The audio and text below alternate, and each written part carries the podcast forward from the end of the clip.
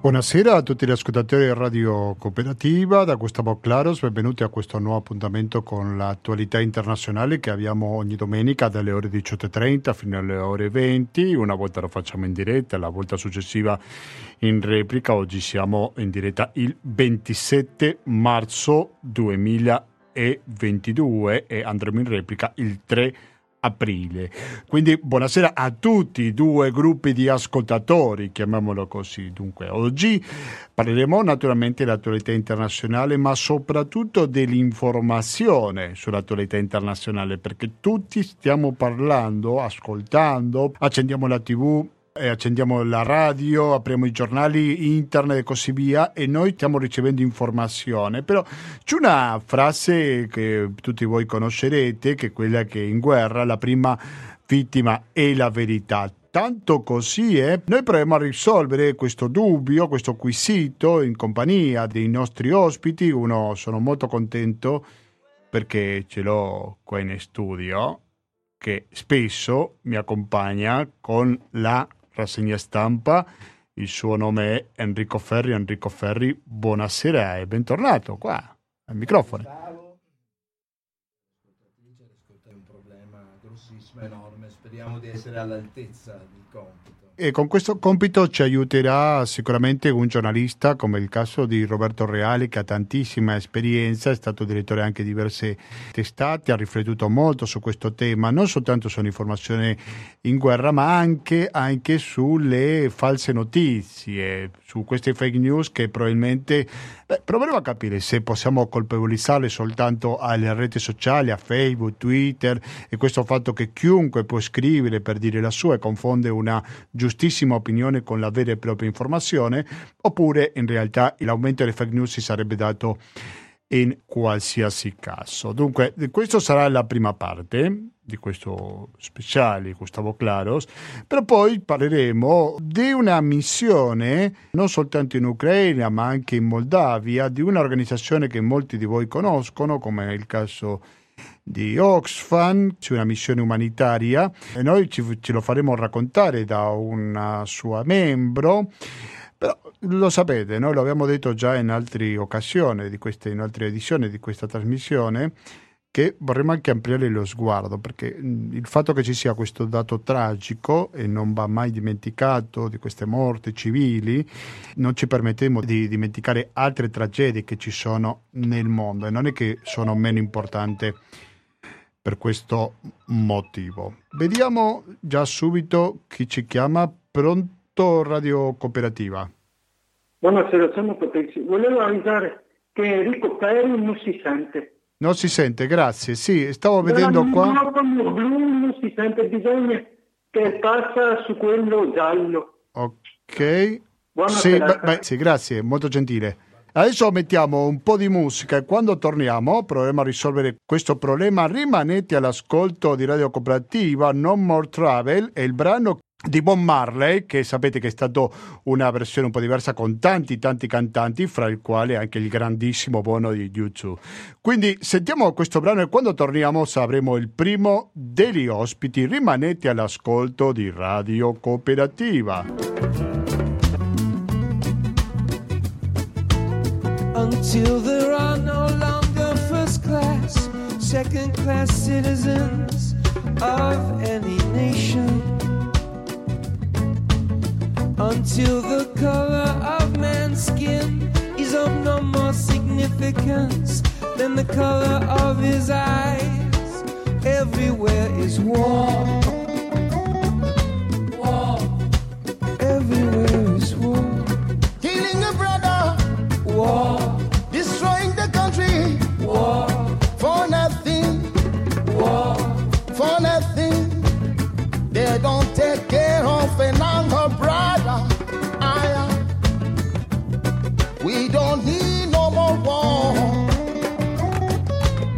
Ecco, sono le 18 e 49 minuti, siete sempre all'ascolto di Radio Cooperativa. Stiamo ricevendo tante informazioni che riguardano l'Ucraina. Una delle ultime informazioni riguardano i negoziati che partirebbero sin da domani in Polonia, poi ci sono delle voci però che apparentemente non si confermano di un referendum per l'annessione alla Russia, continua senza sosta la guerra in Ucraina invasa dalle truppe russe mentre Kiev arriva un nuovo appello dall'Occidente. Impossibile salvare Mariupol senza altri tank e aerei missili russi. Non si battono con fucili e mitra, dice Zelensky in un nuovo video. Dunque, stiamo ricevendo tante informazioni, però mi sembra che quando c'è tanta informazione c'è anche una buona opportunità per fermare il pallone.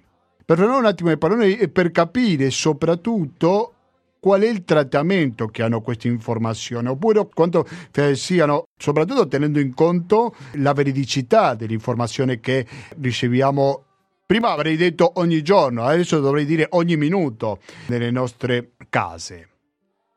Roberto Reale, buonasera e benvenuto a Radio Cooperativa. Pronto, mi sente Roberto? Sì, sì. Ok, grazie, grazie mille. Roberto Reale è un giornalista di lunga data, di moltissima esperienza, ha riflettuto molto su questo tema, ha scritto dei libri, è anche docente universitario, era docente universitario all'Università di Padova, insegnava comunicazione. Ecco, Roberto, io vorrei chiederle di questa pioggia di informazione, a volte diventa un po' difficile capire di cosa ci dobbiamo fidare e di cosa non ci dobbiamo fidare, no? Non so cosa ne pensa lei al riguardo.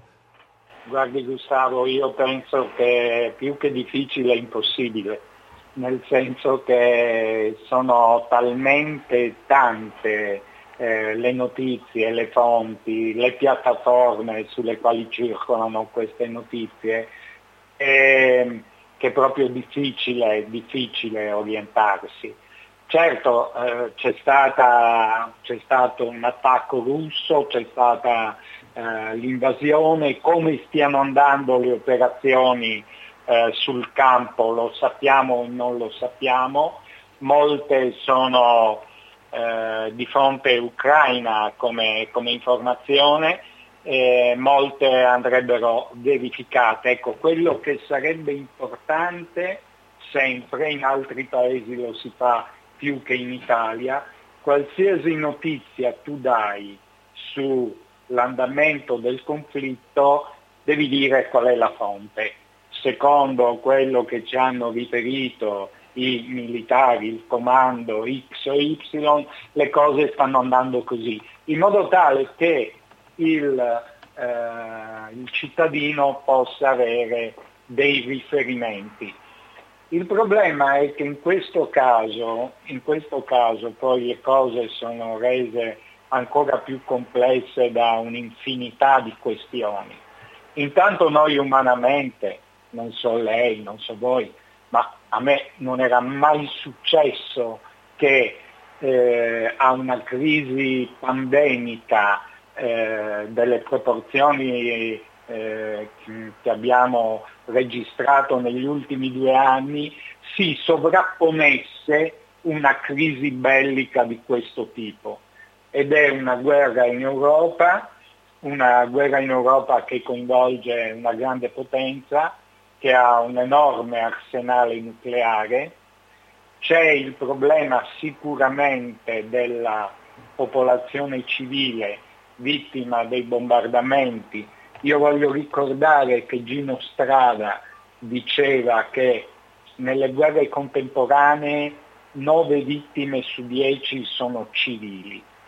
Quindi se vogliamo avere un punto di riferimento giusto per poterci orientare, la parola orientamento è una bella parola, ehm, dobbiamo ecco, esprimere in tutte le forme possibili la nostra solidarietà verso queste persone che all'improvviso si trovano senza casa, senza terra, se non addirittura in eh, condizioni peggiori, molti hanno già perso la vita.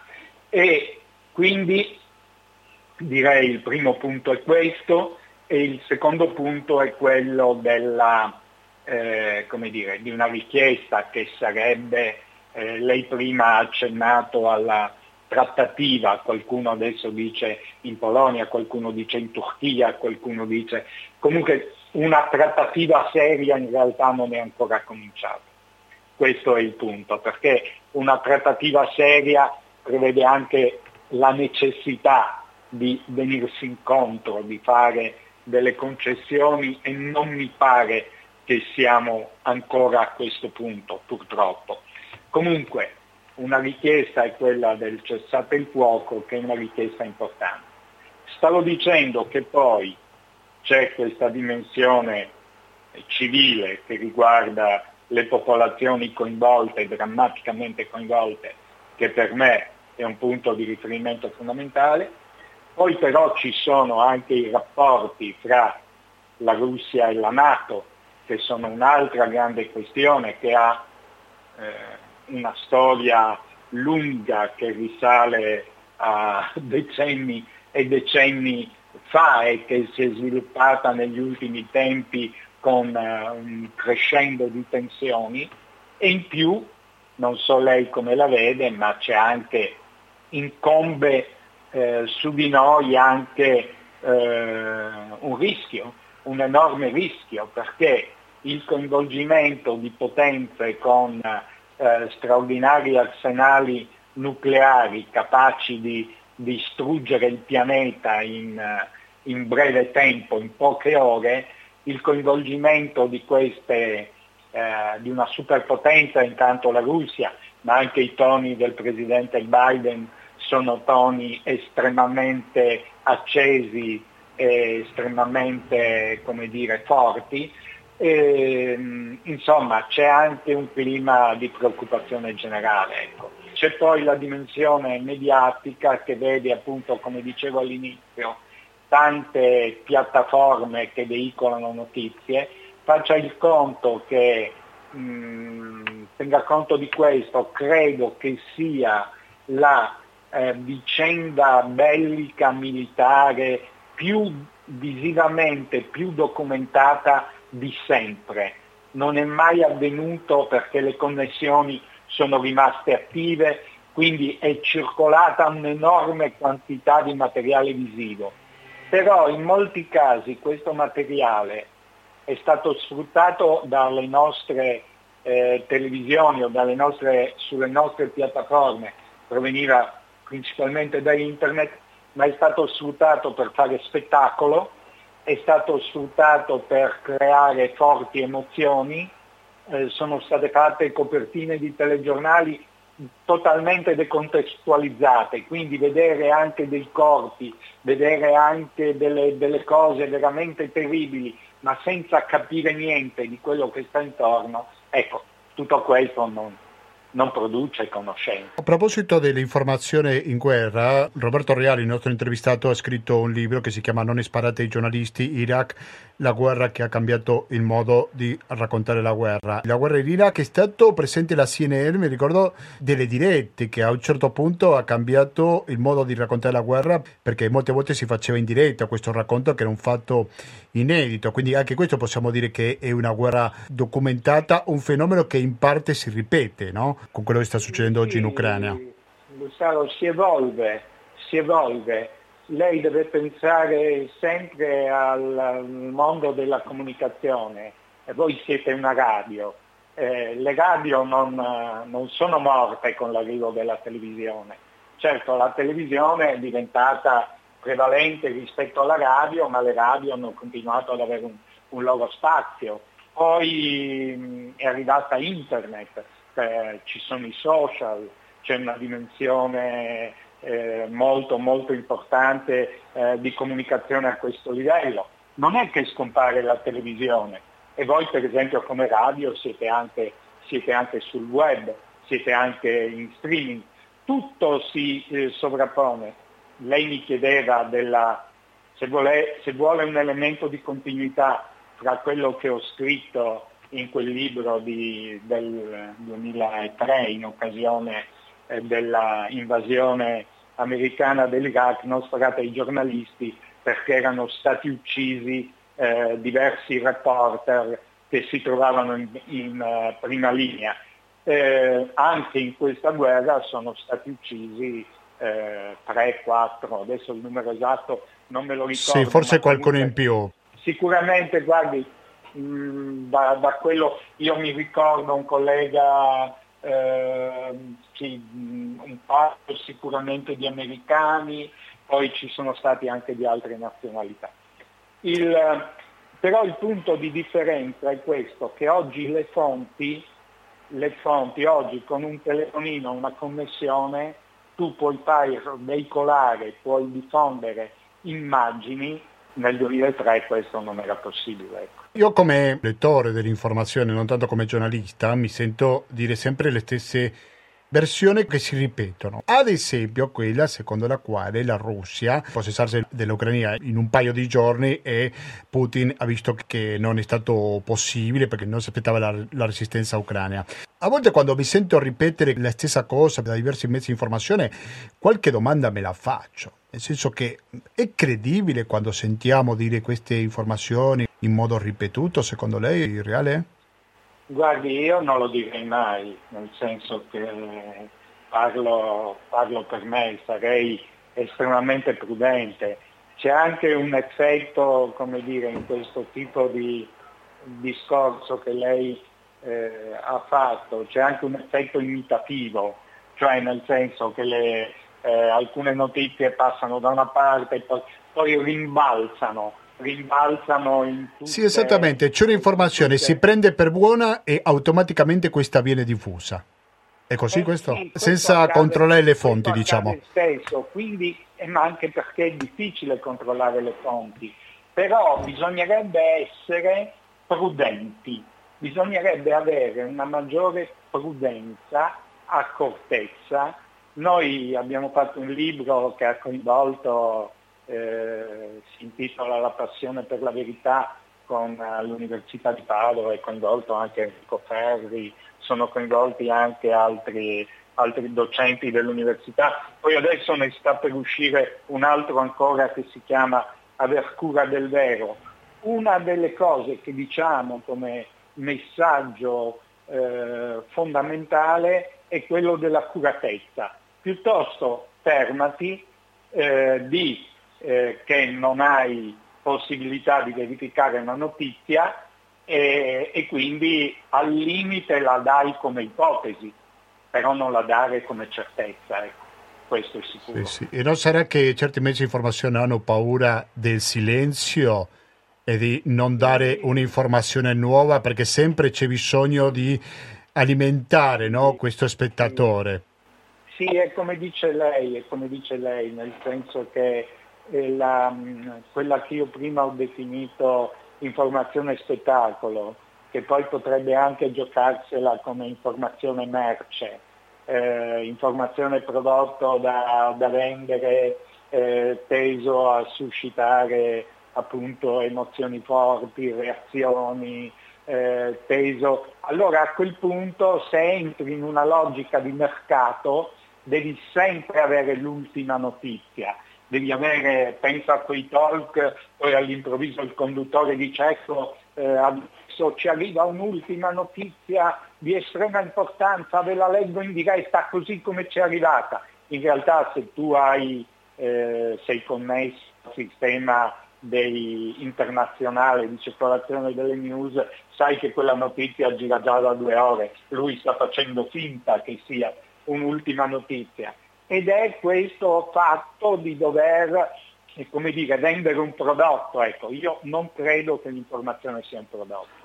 Sì, io. Mm, questa una dimensione tutta commerciale dell'informazione, è una, è una dimensione debole, debole, sto parlando dell'informazione professionale, mm. nel senso che poi alla fine, alla fine stanca, tant'è vero che vedo anche ehm, quei siti che fanno, eh, come dire, eh, che lavorano sul eh, fact-checking, che lavorano sul debunking, che lavorano su un'idea di un'informazione più approfondita, fanno ormai delle segnalazioni, dicono guardate ci sono delle fonti in cui vi potete fidare perché sono fonti accurate, persone che eh, misurano le parole e si documentano realmente e ci sono invece altri che non sono affidabili. Certamente, siete all'ascolto della Radio Cooperativa, dall'altra parte della linea ci risponde Roberto Reale che da sempre che fa una riflessione sulla questione della veridicità delle informazioni. Prima di dare la parola a Enrico Ferri che si trova con in studio, povero, lo abbiamo lasciato senza parlare, no, no, sempre silenzio, dopo ti do, ti do la parola, però prima volevo chiedere, è tutto da demonizzare con i social network? Roberto, lei cosa ne pensa su questo tema? No, non è, non è mai tutto da demonizzare, cioè il problema è che noi non dovremmo demonizzare niente, il problema è che dovremmo sapere usare criticamente tutto, nel senso che di buono c'è nella circolazione dal basso delle notizie e che di buono possono anche eh, emergere dei documenti, eh, circolare delle ehm, informazioni, eh, circolare delle cose che dall'alto non arriverebbero mai perché eh, diciamo, sono eh, realtà che sono più controllate. Quindi dal basso possono venire anche delle cose utili, importanti. Quello che non va bene è la logica dei social network che tende a creare, come dire, conflitto, tende a creare eh, discussioni nelle quali eh, ci si insulta, eh, è un terreno nel quale Enrico Ferri è ferratissimo, eh, tende un, una certa dinamica, sono cose studiate, conosciute, eh, i messaggi d'odio, i messaggi che contengono eh, violenza, che aggrediscono eh, donne, migranti, stranieri, tutta una serie di soggetti, come dire, più deboli o diversi da, eh, dal cittadino, nella, come dire, dall'ideal tipo del cittadino italiano, ma questo vale anche per altri paesi, ehm, questo tipo di messaggi circolano e crea come dire, un, un, un, contrasto di opinioni, viene, viene a essere decolato. Ecco, la dimensione di documentazione delle piattaforme è interessante, la dimensione di dibattito mh, per certi aspetti lo è un po' meno. Ecco. Eh, certamente. Enrico. Allora, Roberto, qui mi trovo spesso a discutere, abbiamo anche gli ultimi due libri, li abbiamo scritti assieme ad altri ed è stata un'esperienza veramente bella perché ci ha arricchito moltissimo.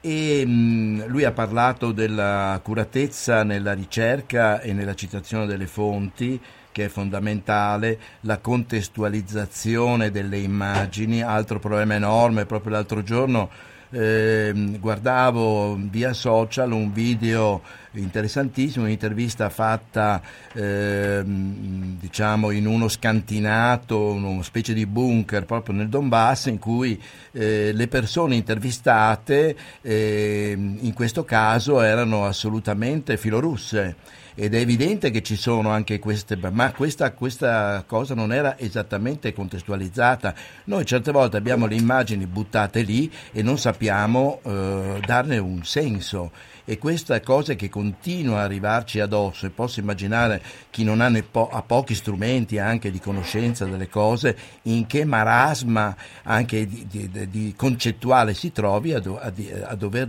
pensare eh, qual è il suo punto di vista, è sempre più difficile. Io aggiungo appunto eh, un'altra cosa ed è l'emotività. Eh, mi è piaciuta la, la, mm, l'intervista a Quirico che parla proprio di questo tema che poi a me sta molto a cuore, che è quello dell'odio nel senso che noi siamo, siamo presi dall'emotività, questa guerra eh, ci ha colpito nel profondo e l'emotività è, eh, come dice Quirico, l'ancella dell'emotività e dell'odio e la paura. Ed è evidente che noi dobbiamo stare molto molto attenti all'emotività. Ed è una, uno degli esercizi che io tento di fare da giornalista è quello di starci alla larga, perché eh, eh, faccio ad esempio le immagini che vengono anche dalle tv italiane ci fanno vedere una parte, una, sempre una parte della verità. Io come giornalista vorrei eh, conoscere tutte le parti ed è vero che la guerra la fa soffrire tutti. Io vorrei come dire, eh, questa volta noi abbiamo visto la guerra veramente in profondità, la sofferenza, la distruzione, la morte, la morte degli innocenti, i bambini. Altre volte non abbiamo visto questo, nelle guerre in Siria non abbiamo visto queste cose così, in altre guerre che ci appaiono lontane. Questa è una guerra che ci colpisce nel profondo e se non stiamo attenti, se non riusciamo a tenere le distanze con l'emotività, ci viene da schierarci immediatamente e questo avviene anche in Italia. Io sono molto molto perplesso da questa informazione con l'elmetto di cui si parla, per cui eh, quando, una, quando, qualcuno incomincia a dire che eh, proponiamo un pacifista oppure una persona che non è d'accordo su quello che stanno facendo in questo momento gli americani oppure le truppe ehm, ucraine sul territorio ha qualcosa da ridire immediatamente si scatena una specie di caccia all'uomo. Adesso io sto un po' forzando per rendere il mio ragionamento chiaro e, ehm, e mentre secondo me eh, tutti i ragionamenti eh, ben costruiti eh, con un filo logico devono avere spazio eh, in tutti i media. E a questo proposito non, non, non, mi sono piaciute certe censure che avvengono nel nostro paese, nel senso che se uno ha qualcosa da dire diventa immediatamente filo putiniano. Non è così, ma ci sono i filo putiniani. Ad esempio, eh, se eh, proprio qui parliamo di casa nostra, il Consiglio regionale del Veneto nel 2016 ha eh, semplicemente ehm, votato a maggioranza, ovviamente l'opposizione no, eh, a favore dell'annessione eh, della Crimea. Quindi voglio dire, lì è un atto specifico, chiaro, evidente, ma se una persona in un dibattito ha qualcosa da ridire sul, sulla guerra, sulle responsabilità, su come ci siamo arrivati, il caso Orsini è un caso eloquente, ma ce ne sono tanti altri. Io sono un ammiratore di Carlo Rovelli, ho ascoltato. A me sembra che tutti i ragionamenti ben costruiti devono avere campo, perché temo moltissimo l'informazione con l'elmetto. Ehm, eh, deve essere chiaro, ovviamente, chi è l'aggredito, chi è l'aggressore, ma detto questo, i ragionamenti devono stare in campo tutti. Quindi distanza dall'emotività, distanza dall'odio non deve far parte dei nostri ragionamenti, eh, l'intolleranza non va bene e neanche un'informazione che sia parziale. Io voglio sapere più possibile, specialmente come giornalista voglio comunicare più fonti possibili. Lo so che questo certe volte è difficile e può creare confusione, voglio contestualizzare l'informazione, voglio che i cittadini siano edotti il più possibile per poter poi liberamente eh, fare le proprie scelte, capire le cose, perché si rischia veramente di eh, non capire quello che sta succedendo veramente. Non so se sono stato eh, chiaro. Chiarissimo. Roberto Reale. Sì, no, io mh, mm, concordo e sviluppo il ragionamento eh, di Enrico, eh, nel senso che mh, mm, diciamo mm, quando, quando c'è una guerra è sempre difficile avere una posizione equilibrata perché la guerra suscita di per sé tensioni forti. E qui ripeto, tra l'altro abbiamo diverse situazioni che si sovrappongono perché abbiamo il problema di quello che è accaduto prima, abbiamo la questione dell'invasione di quello che sta accadendo e la sofferenza drammatica dei civili, ma anche, ma anche dei militari, perché muoiono anche loro, insomma delle persone che muoiono e poi abbiamo la prospettiva mh, nefasta, nefanda di, un di, una possibile escalation. Quindi insomma il quadro è eh, veramente, veramente di grande tensione, di grande sofferenza. Io concordo soprattutto sulla, eh, su questa mh, assurdità di eh, doversi per forza collocare come, come se fossimo dei gladiatori dentro lo stadio, dentro il Colosseo, eh, doversi collocare o da una parte o dall'altra e combattere, non so, come gli opinionisti che si fronteggiano e si combattono e quelli che vogliono zittire qualsiasi voce critica. Guardate siamo arrivati a dimensioni anche assurde.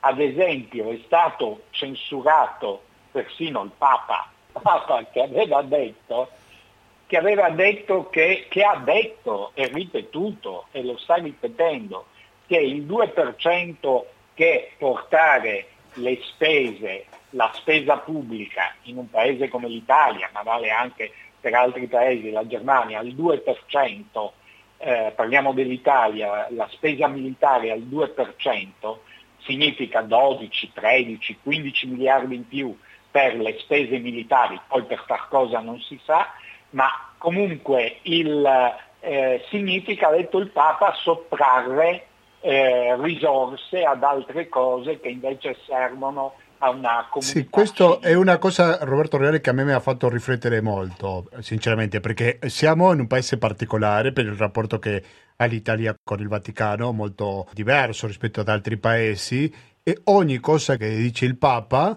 automaticamente viene riprodotto dai mezzi di informazione da tutti, anche se non ha detto niente importante, comunque qualche riferimento va fatto. In effetti la figura del vaticanista non so onestamente quanti paesi ce l'abbiano in tutto il mondo, anzi forse l'Italia è l'unico che ha questa figura di vaticanista. Tuttavia, tuttavia c'è stato questo fenomeno, il Papa ha detto una cosa molto chiara, molto palese ed è stato, come diceva lei, censurato. Quindi come si spiega questo fenomeno? Si spiega col discorso che prevale la, quello, quello che diceva prima Enrico, eh, siccome ci schieriamo eh, contro l'invasione russa, io personalmente non ho nessuna simpatia per Putin, lo dico in maniera molto chiara, ma eh, siccome dobbiamo essere schierati, allora a questo punto, anche dal punto di vista bellico, eh, siamo in guerra, siamo in guerra, siamo in guerra. Anche questa è una cosa che non sopporto. Esatto. La, come dire, l'iperbole, il esagerare, esagerare, esagerare sempre, fare con continuo appello, come dire, alla, ehm, alla mobilitazione. È chiaro che a quel punto il Papa disturbava questa eh, mobilitazione generale che in alcuni ambienti informativi, eh, giornalistici, c'è un mio amico che lo chiama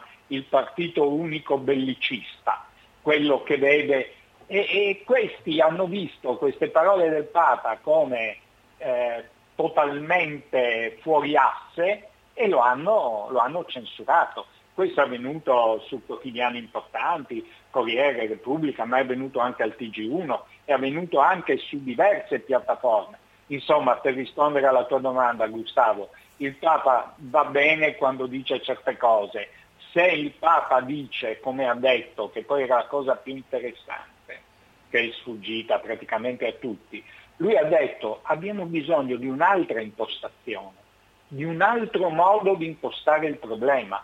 Noi abbiamo bisogno di un modo di impostare il problema che porti ad esprimere una solidarietà attiva, forte alle vittime, ma che sia anche in grado di trovare una soluzione per un'uscita dal conflitto che non può che essere. Insomma, cosa pensiamo? La guerra nucleare o la trattativa? Cosa è meglio? Cosa decidiamo che sia meglio?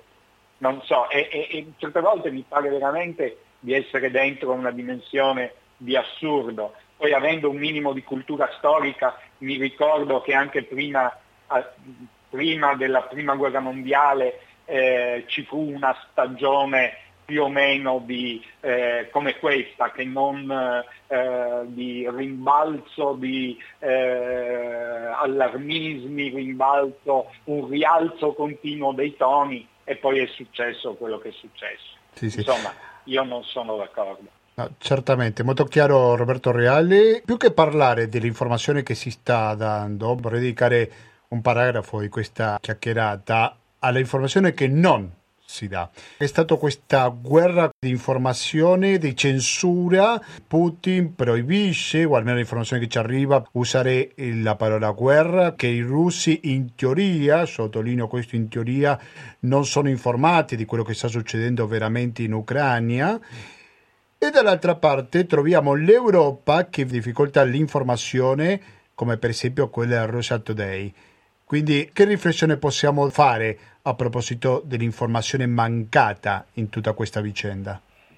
Beh, la, la censura è sempre una cosa terribile. Eh, per quanto riguarda la Russia voglio ricordare che malgrado gli splendidi rapporti di alcuni nostri politici con Putin che hanno avuto in questi anni, ma voglio ricordare che Anna Polikoskaya, eh, giornalista straordinaria della Novaya Gazzetta, è stata uccisa il 7 di ottobre del 2006, quindi fatevi un po' i conti, sono passati 16 anni e eh, un certo tipo di repressione del giornalismo libero, le vittime, i giornalisti uccisi in Russia credo siano stati da allora comunque una, una trentina che hanno perso la vita. Ricordiamo anche, anche l'ultimo Nobel della pace, no?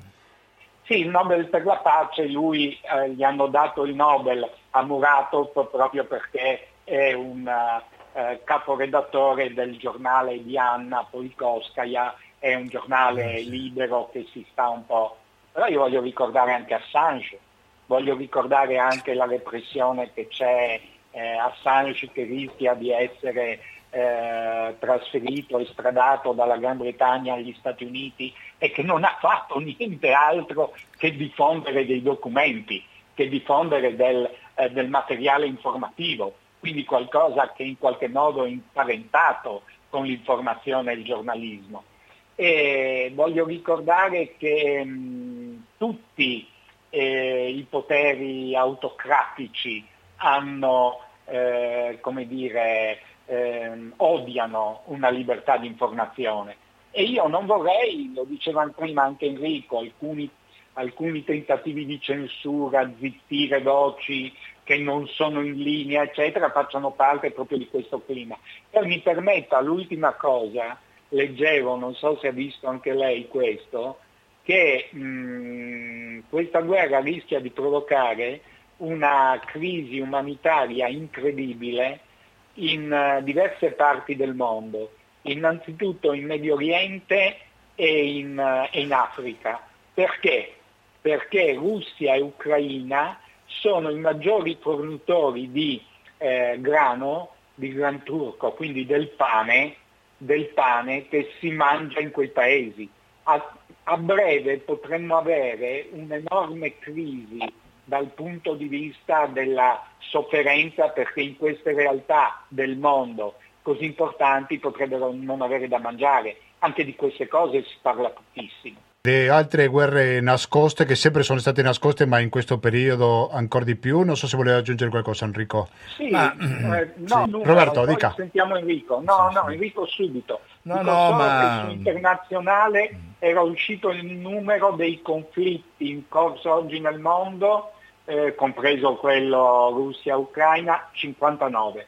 Eh. Prego Enrico. Sì, sì. Io vorrei chiedere a Enrico, a lei o a chi ci ascolta, quanti di questi 59 conosce? Enrico, Ma, vai. Eh, in questo momento noi, eh, noi, vediamo, appunto, come dicevo prima, una parte della verità. Io lo volevo, lo volevo anche dire, anche la nostra informazione eh, da questo punto di vista è manchevole. Io sono molto, molto impressionato, ad esempio, da questa solidarietà esibita costantemente in maniera giusta, corretta da un lato, ma io non l'ho vista questa solidarietà quando erano altri immigrati a arrivare in Italia. Siccome io mi, sono, mi occupo da anni di questo tema, eh, anche nel libro che abbiamo fatto insieme a Roberto mi sono occupato proprio di migranti.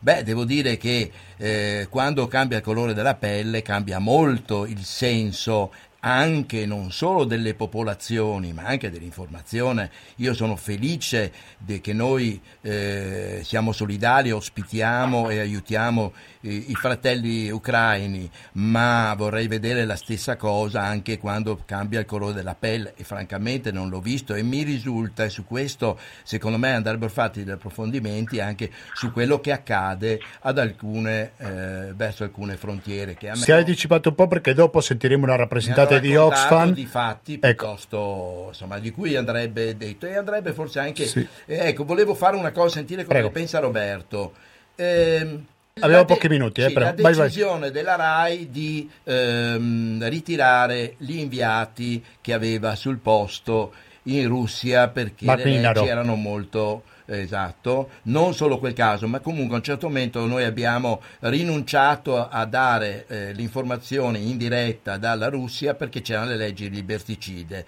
Volevo sentire cosa ne pensa Roberto, io sono molto critico su questa scelta della RAI. Ecco. Eh, io penso tutto il male possibile nel senso che è sbagliata. Eh, rapidamente BBC e per esempio le televisioni, qualcuno non se n'è proprio mai andato mm. i francesi non sono mai andati via. E chiaramente i provvedimenti di Putin erano mirati all'interno del paese per reprimere e controllare l'informazione in lingua russa rivolta ai russi. Ma comunque a prescindere da questo alcune emittenti hanno lasciato il paese ma sono subito tornate, BBC, eh, ARD, ZDF tedesca sono subito tornate, qui si è proceduto, appunto ho sentito alleggiare il nome di Martinaro perché era ritenuto, mm. come dire, la sua voce era ritenuta scomoda e quindi così lo si faceva stare zitto, eh, dico che dal 30 ricominceranno eh, ricominceranno le cronache della RAI dalla, dalla Russia e quindi dopo un lungo, tormentoso eh, come dire, dibattito eh, si è arrivati a una svolta, non so se lo sapevi Enrico. No, non lo sapevo. 30, Bene. Il 30, il 30 ricominciano. Bene. Benissimo, io ringrazio veramente tanto Roberto Reale, lo ricordo giornalista, professore e scrittore, i suoi libri, uno l'avevo detto prima, non è sparate ai giornalisti, Iraq, la guerra che ha cambiato il modo di raccontare la guerra, di storia e archeologia. Poi trovate dopo i giochi Pechino 2008 le altre Olimpiadi contro la censura per i diritti umani. Ultime notizie, indagine sulla crisi dell'informazione in Occidente, i rischi per la democrazia. Forse dovevo dirlo prima, però mi sembra che era molto importante per capire il tenore del nostro intervistato. Okay. Eh, Gustavo, mi permetto solo di aggiungere, faccio un po' di pubblicità, Prego. Aver cura del vero è un libro al quale ha concorso anche Enrico, edizione Nuova Dimensione, sarà in libreria ad aprile ed è come informare e far crescere una società inclusiva e questo è un libro che abbiamo realizzato sì. proprio come Università di Padova. Mi ha fatto ricordare una cosa, mi stavo dimenticando una cosa importante. Volete spendere due parole a proposito del master della verità nell'informazione? Non so che vuole parlare. Roberto, fai, vai tu che sei il coordinatore anche della nuova edizione. No, vabbè, siamo, siamo insieme, sì, insomma. Certo. Il, il corso eh, si intitola Raccontare la verità è un, uh, ovviamente come obiettivo, come, è, è, un, è, un, titolo diciamo, è, è, curato insieme, è un corso di alta formazione, non è proprio un master, è alta formazione, comunque universitario, 10 eh, lezioni. La cosa straordinaria è che è rivolto a operatori o a persone interessate all'informazione che vengono seguite dall'inizio alla fine dallo staff di psicologia dell'Università di Padova, vengono sollecitate con interviste, contributi, eh, compilano una tesi finale, insomma è un'occasione, eh, si trova a raccontare la verità, unipd.it si trova tutto,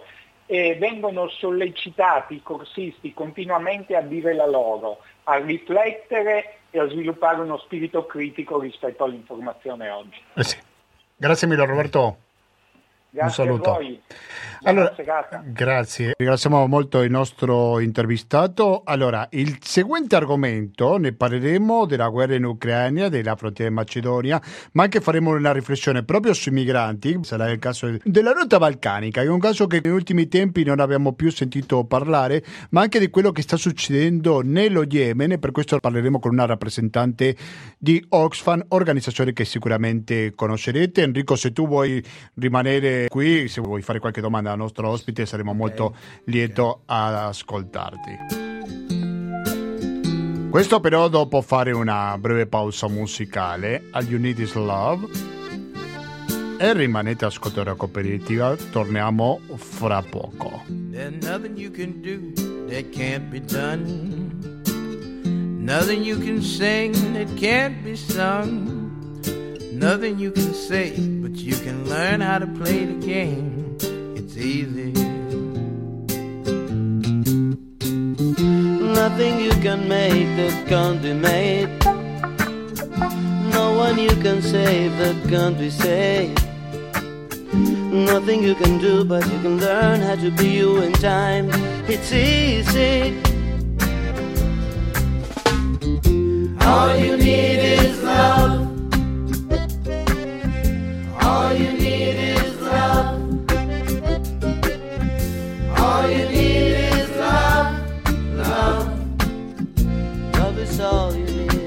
Siete naturalmente all'ascolto di Radio Cooperativa quando sono le 19 e 34 minuti del 27 marzo 2022. Andiamo avanti con questa puntata. Il calcio d'inizio è stato l'informazione durante la guerra in Ucraina di cosa ci possiamo fidare, di cosa non ci possiamo fidare. Per adesso cambiamo di argomento, ma non completamente perché qualcosa su questa guerra continueremo a dirlo ed è per questo che dall'altra parte della linea si trova la dottoressa Giulia Capitani. Giulia Capitani, buonasera e benvenuta a Radio Cooperativa. Buonasera, buonasera a voi, grazie. Grazie mille per la sua disponibilità. Giulia Capitani è responsabile di, politica migratoria di Oxfam. Ho detto bene, no, dottoressa? Sì, sì, Oh, sì, non ok, si preoccupi. ok, grazie. Allora, come Oxfam avete fatto un viaggio nella zona di conflitto, ma anche in Moldavia. Perché non ci racconta un po' questo viaggio, per favore? Sì, grazie. Allora, noi abbiamo è organizzato una missione eh, nei paesi confinanti l'Ucraina, siamo tornati da ormai una settimana e siamo stati in maniera particolare in Moldavia, che è il paese più piccolo che confina con l'Ucraina ed è il paese più povero dell'Unione Europea e che sta comunque accogliendo un numero enorme di rifugiati dall'Ucraina per quelle che sono le sue possibilità. In questo momento si sono fermati in Moldavia più di 100.000 profughi e chiaramente lo sforzo del paese è enorme, ma eh, c'è molta preoccupazione che la situazione possa ulteriormente peggiorare Sì. e davvero anche la Moldavia non riesca a fare fronte a questo arrivo di Mi scusi se la interrompo, dottoressa, Sì, ma in un paese di quanti abitanti? Tanto per farci l'idea delle proporzioni. Senta, adesso i profughi che sono arrivati in Moldavia rappresentano il 5, già rappresentano il 5% della popolazione, perché la Moldavia ha circa 5 milioni di persone. È come se in Italia, per fare i conti della serva, arrivassero 3 milioni, più o meno. Sì, sì, sì, sì, è Eh. come. E fra l'altro i- appunto il rischio è a causa della posizione geografica della Moldavia che se dovessero cadere sotto l'attacco russo le città ehm, ucraine del sud e in particolare Odessa, la popolazione si riverserebbe al confine moldavo perché ovviamente è il confine più vicino.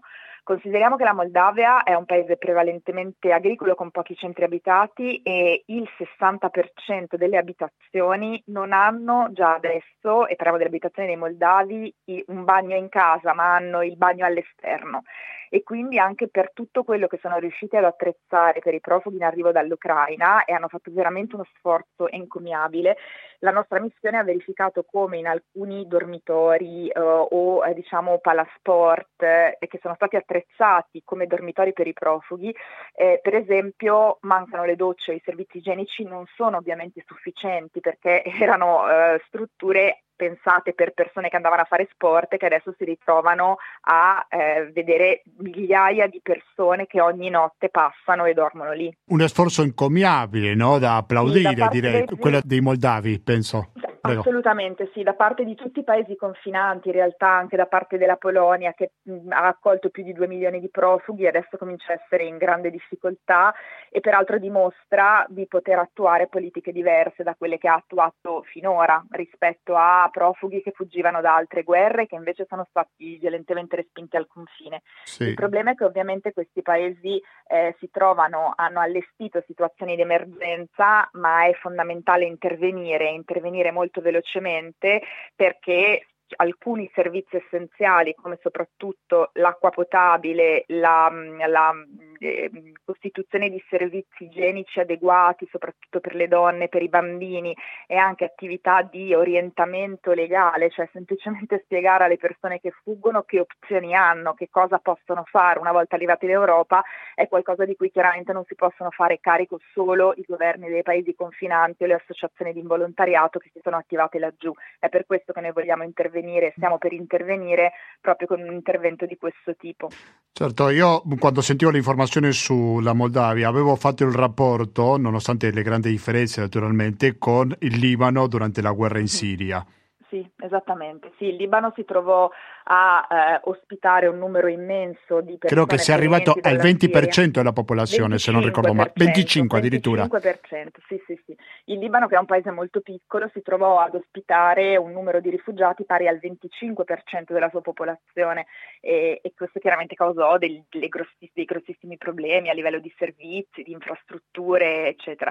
Ma infatti è proprio questo quello su cui noi ci concentriamo, cioè questi flussi di, di, persone in fuga, che purtroppo sono tantissimi nel mondo, adesso giustamente si parla molto dell'Ucraina, ma ci sono moltissimi altri conflitti ancora attivi, lei giustamente ha citato la Siria, abbiamo appena eh, purtroppo ricordato il decimo anniversario della crisi siriana, in Siria continua la guerra, anche se ha un'intensità più bassa, semplicemente se ne parla molto poco, ma in Siria ci sono 7 milioni di sfollati interni, e giusto per darvi un, un, esempio, cioè nella città di Aleppo, che era una delle più belle e più grandi della Siria, che è stata rovinosamente bombardata, il 70% delle famiglie non ha accesso all'acqua potabile, non, non ha accesso all'acqua da bere, per cui beve acqua sporca e contaminata e quindi si diffondono malattie e questo non fa che aumentare la crisi umanitaria. Certamente, in effetti l'Oxfam ha diffuso un comunicato stampa che si dice Oxfam salviamo vite nell'emergenza, sosteniamo esatto. i profughi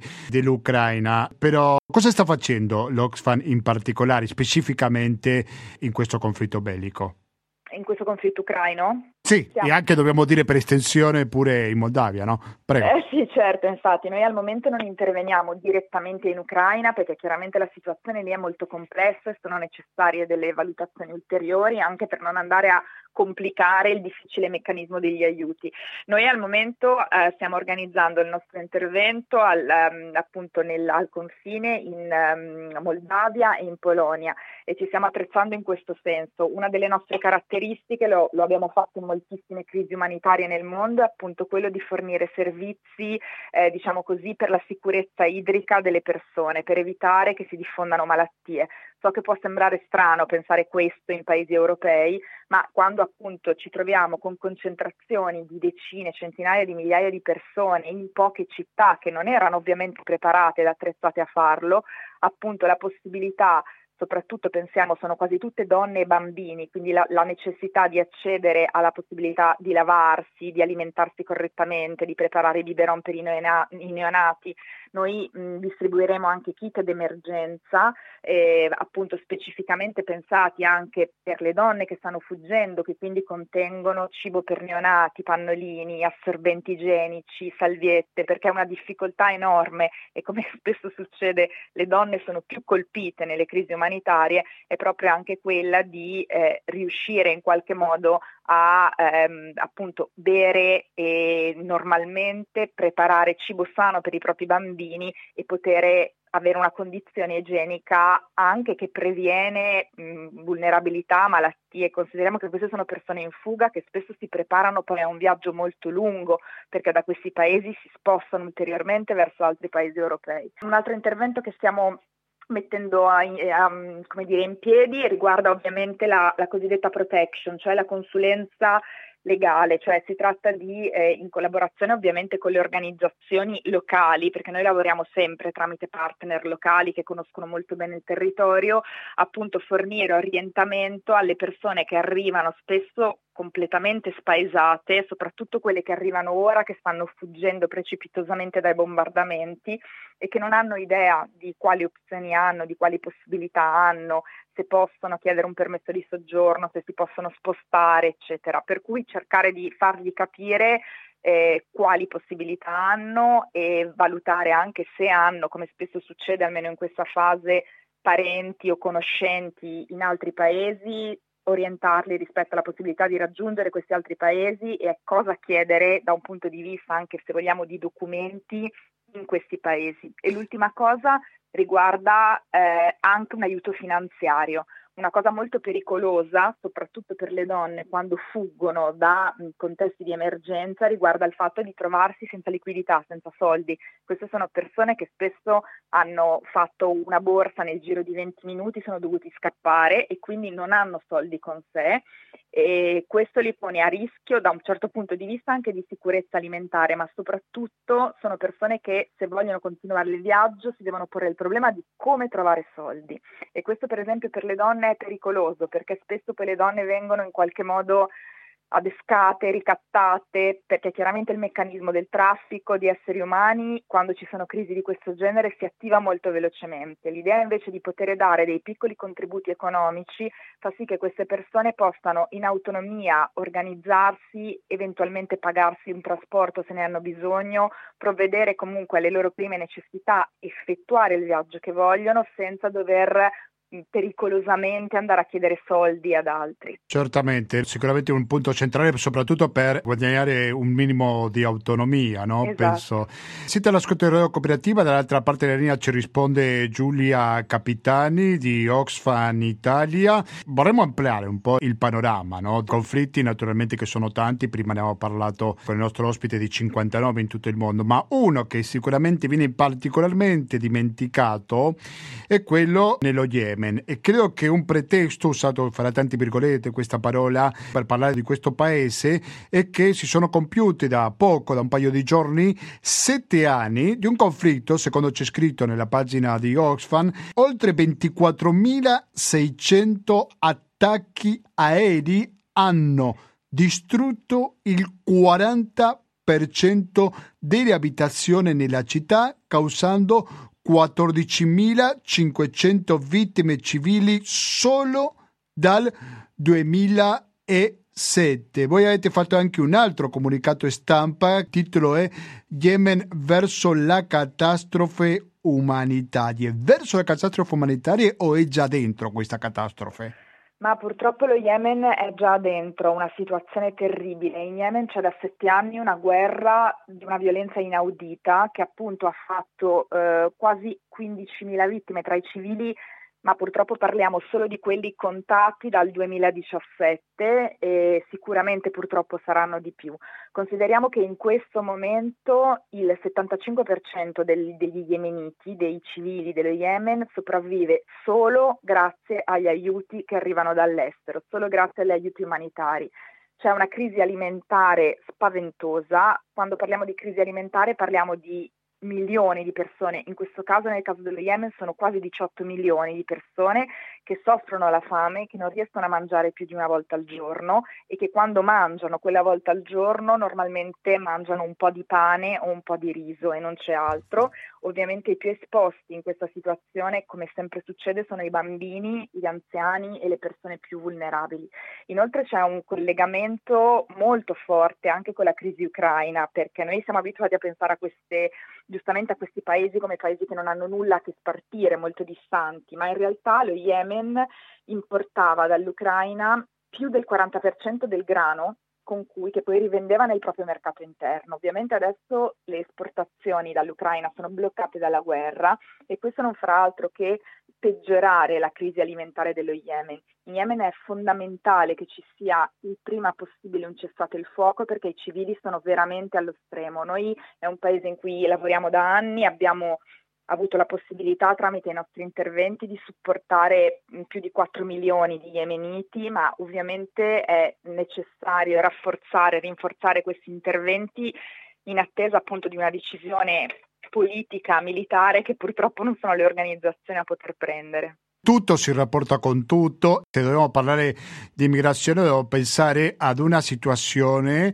della quale sentiamo parlare ben poco negli ultimi tempi, ovvero la Grecia e la rotta balcanica. Voi siete stati presenti pure lì, giusto? Sì.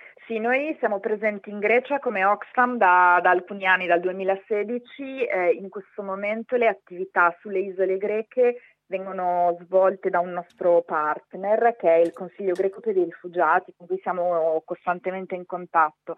La Grecia purtroppo rappresenta l'altra faccia dell'Europa, quello che, che non vorremmo vedere ma che è quello cui, a cui in realtà eravamo abituati prima dello scoppio della crisi ucraina. Considerate che sulle isole greche eh, arrivano appunto i profughi che normalmente che scappano dal, dal, Medio Oriente. Si tratta di persone in fuga principalmente dalla Siria, dall'Afghanistan e dall'Iraq, cioè persone che fuggono da, dalle catastrofi umanitarie più gravi che possiamo immaginare. Eh, alcuni di loro, molti di loro, sono bloccati in questi centri per migranti, che non sono altro in realtà che centri di detenzione, a volte da 3-4 anni, senza possibilità di far avanzare la loro domanda d'asilo e senza possibilità di muoversi dal paese, perché ovviamente sono persone che vorrebbero lasciare la Grecia e che comunque vorrebbero tentare la propria vita al di fuori di un campo profughi. E in Grecia si sta sperimentando quello che è di fatto il vero approccio europeo alle migrazioni e in realtà si sperimenterà probabilmente anche nelle coste sud del nostro paese, quindi appunto la costruzione di centri eh, chiusi dove i migranti di fatto vengono rinchiusi, controllati con apparecchiature peraltro costosissime, scanner, raggi X e a cui sostanzialmente viene impedito l'accesso alla procedura d'asilo, perché di fatto quello che succede in Grecia, ma appunto eh, anche, come lei giustamente ricordava, nei paesi della rotta balcanica, a queste persone che sono chiaramente richiedenti asilo, cioè che hanno chiaramente un profilo di vulnerabilità tale da avere diritto a fare richiesta d'asilo, viene negato di fatto questa possibilità. Queste persone diventano sostanzialmente degli esseri invisibili, privati di diritti, privati di dignità, mm. spesso privati anche dell'accesso materiale alle risorse per sopravvivere. Nella rotta balcanica lo sappiamo, cioè parliamo delle persone che sono riuscite in qualche modo ad allontanarsi dalla Grecia e cercano di raggiungere gli altri paesi europei attraverso paesi che non sono europei, quindi Bosnia, quindi Serbia, eccetera purtroppo ormai è testimoniato in ogni modo possibile, avvengono anche terribili violenze su questi profughi da parte delle varie guardie. No, io mi ricordo del caso della polizia croata. Prima abbiamo fatto una riflessione a proposito del ruolo di messa informazione e quanto si è parlato durante un periodo, se non vado errato poco più di un anno fa, di questa rotta vulcanica, ma è successo quello che è successo con tante altre notizie. Li eh, vediamo, ci commuoviamo, piangiamo, tutto quanto, dopodiché nell'arco di pochi giorni l'informazione sparisce completamente. E mi sembra che quello che sta succedendo è una cosa simile a quella che sta succedendo adesso nella rotta balcanica, un problema che esiste ancora oggi. Assolutamente, ci sono in, in, Bosnia poi sono stati aperti dei centri appunto per migranti, ma ci sono migliaia di persone che sono intrappolate nei Balcani e che fanno quello che loro stessi molto amaramente chiamano the game, cioè il gioco, e cercano appunto a piedi attraverso i boschi di att- attraversare i confini, vengono invariabilmente respinti indietro, peraltro appunto molto spesso vengono picchiati violentemente, fatti mordere dai cani della polizia, cioè ci sono veramente dei report molto pesanti dal punto di vista del trattamento che subiscono e vengono ricacciati indietro e riprovano perché non hanno altra possibilità, non hanno altra strada, non hanno nessun'altra opzione. È chiaro che arrivati fino lì loro devono comunque cercare di arrivare in Italia certo. o in altri paesi certo. europei. Certo. E quindi appunto è un, in realtà è una girandola di violenze che non, non, non cessa, non cessa. Giulia Capitane, prima di salutarla, le racconto che sono con un collega, con Enrico Ferri, che voleva fare una domanda, no? Sì, no, volevo ricordare proprio a questo proposito eh, di, di, quanto citato da Capitani, la questione della esternalizzazione delle frontiere che è diventata una cosa fuori da ogni convenzione internazionale, dalla nostra Costituzione, però volevo anche finire con una bella cosa ed è quello che fanno i colleghi e amici di Linea d'Ombra a Trieste esatto. eh, che io ho avuto l'onore di conoscerli, intervistarli eh, più di qualche volta e è stato fatto anche un film su di loro, un documentario interessante e, e, pensate che loro accolgono tutti i giorni dell'anno, d'estate e d'inverno, chi arriva dalla rotta balcanica, eh, li, li lavano, li puliscono, li medicano, li danno e sono stati denunciati, sono certo. stati denunciati, adesso noi insieme abbiamo, c'è un comitato che si occupa della difesa, però è una cosa veramente che ci dà anche forza proprio perché ci sono delle persone eccezionali che contro ogni evidenza e contro questa repressione, specialmente questa insensibilità indifferenza citata più volte anche dal Papa, da, da, dalla Segre e tanti altri che vige anche nel nostro paese, si battono, è una grande cosa che ci dà speranza. Certamente, ma Giulia Capitani, esiste una specie di criminalizzazione della solidarietà? certo. Cosa ha trovato lei in Moldavia o magari in altri paesi su questo? No, allora guardi, in questo momento, in questa crisi, e non sappiamo quanto durerà, eh, al contrario direi che c'è quasi un'esasperazione della solidarietà, cioè in questo momento c'è una sorta di ubriacatura collettiva in cui, ma positiva ovviamente, in cui moltissimi desiderano aiutare sia persone che non avevano mai avuto esperienze di questo tipo che ovviamente tutte le organizzazioni del mondo del no profit, del terzo settore di cui noi facciamo parte. Questa però è una novità perché eh, tutte le organizzazioni come Oxfam che in questi anni hanno lavorato, ma anche semplicemente in Italia con i migranti, eh, hanno subito un trattamento dalla politica e dai media mh, in molti casi davvero, davvero indecoroso. Eh, parlo delle organizzazioni che hanno fatto e cercano di continuare a fare salvataggio in mare, ma anche di organizzazioni come noi che più semplicemente fanno accoglienza di profughi e dei rifugiati e quindi li, li, eh, li accolgono appunto in appartamenti cercando di favorire la loro integrazione. C'è stato un discorso pubblico tossico sulle eh, organizzazioni della società civile che si occupavano di queste persone e speriamo davvero che questo possa, possa finire, mh, mm, diciamo, grazie anche eh, se un, dire, un, vantaggio si può trovare in questa situazione così terribile a, all'esperienza invece che vede le persone al momento molto unite nel cercare di dare sostegno a questi profughi. Come domanda conclusiva, Giulia Capitani, come contribuire con Oxfam? So che avete un numero che è il 45584. Ecco, se ci vuole raccontare qualcosa al riguardo? Sì, sì, certo, noi allora eh, la cosa che chiediamo è di contribuire secondo le possibilità di ciascuno eh, telefonando, mandando un sms al numero 45584 eh, per contribuire alle attività che appunto stiamo mettendo in piedi o abbiamo già messo in piedi eh, nelle varie crisi di cui abbiamo parlato. La, per dare un piccolo esempio anche di che cosa questo aiuto può, può portare, cosa questo aiuto può portare con 2 euro, che sono appunto i soldi che si eh, donano semplicemente mandando un sms è possibile donare eh, bustine che sono in grado di rendere potabili 200 litri di acqua e che è il, il fabbisogno settimanale di una famiglia in una condizione di emergenza.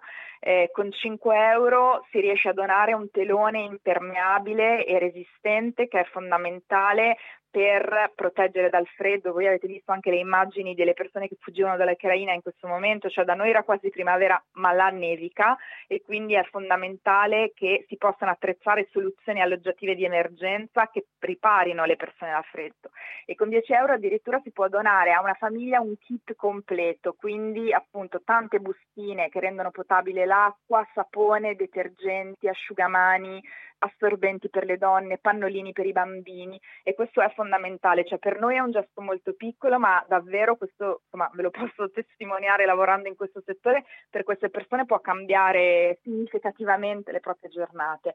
È importante farlo ora perché l'emergenza è ora e è una situazione che si aggrava di giorno in giorno per cui prima riusciamo a metterci a disposizione meglio è. Il vostro sito che è oxfamitalia.org, giusto? Da lì possono esatto. trovare più informazioni. Sì, se dovessi... tutte le informazioni. Sì, sì. se dovessi fare uno slogan, con poco si può fare molto. Tantissimo, sì, eh sì, è proprio così. Eh sì, molto chiaro.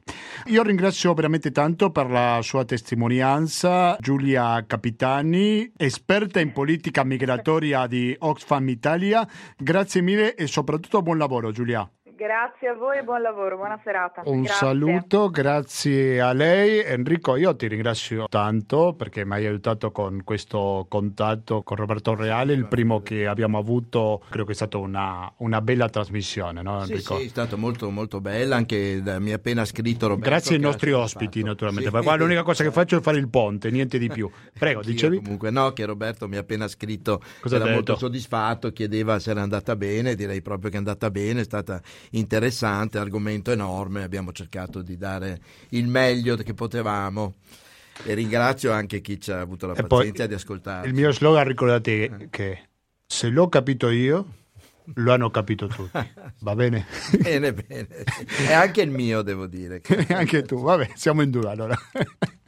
Sono le 19.59 minuti, un buon momento per salutarci, non senza prima ricordarvi che se avete sentito queste interessantissime trasmissioni, se avete sentito Enrico Ferri, Roberto Reale, Giulia Capitani e molto modestamente sottoscritto senza nessuna interruzione pubblicitaria, è semplicemente perché abbiamo un conto corrente postale che è il 120 82 301, naturalmente intestato a cooperativa Informazione e Cultura, via Antonio da Tempo numero 2, il KP35 131 Padova, il RID bancario, il pago elettronico e il contributo con l'associazione Amici di Radio Cooperativa sono i metodi alternativi per aiutarci alla sopravvivenza. Attenzione, non cambiate frequenza perché fra dieci minuti partirà una nuova edizione di Materiale Resistente che andrà avanti fino alle 21.40.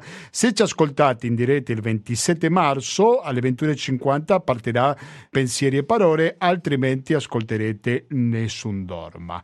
Continuate all'ascolto di Radio Cooperativa, da Gustavo Claro non mi resta più che salutarvi e noi ci diamo appuntamento come al solito ogni giovedì alle ore 19.10 con Latinoamericano, ovvero informazione, cultura e musica direttamente dall'America Latina. Grazie mille Enrico e continuate ad ascoltare la cooperativa. Grazie e alla prossima.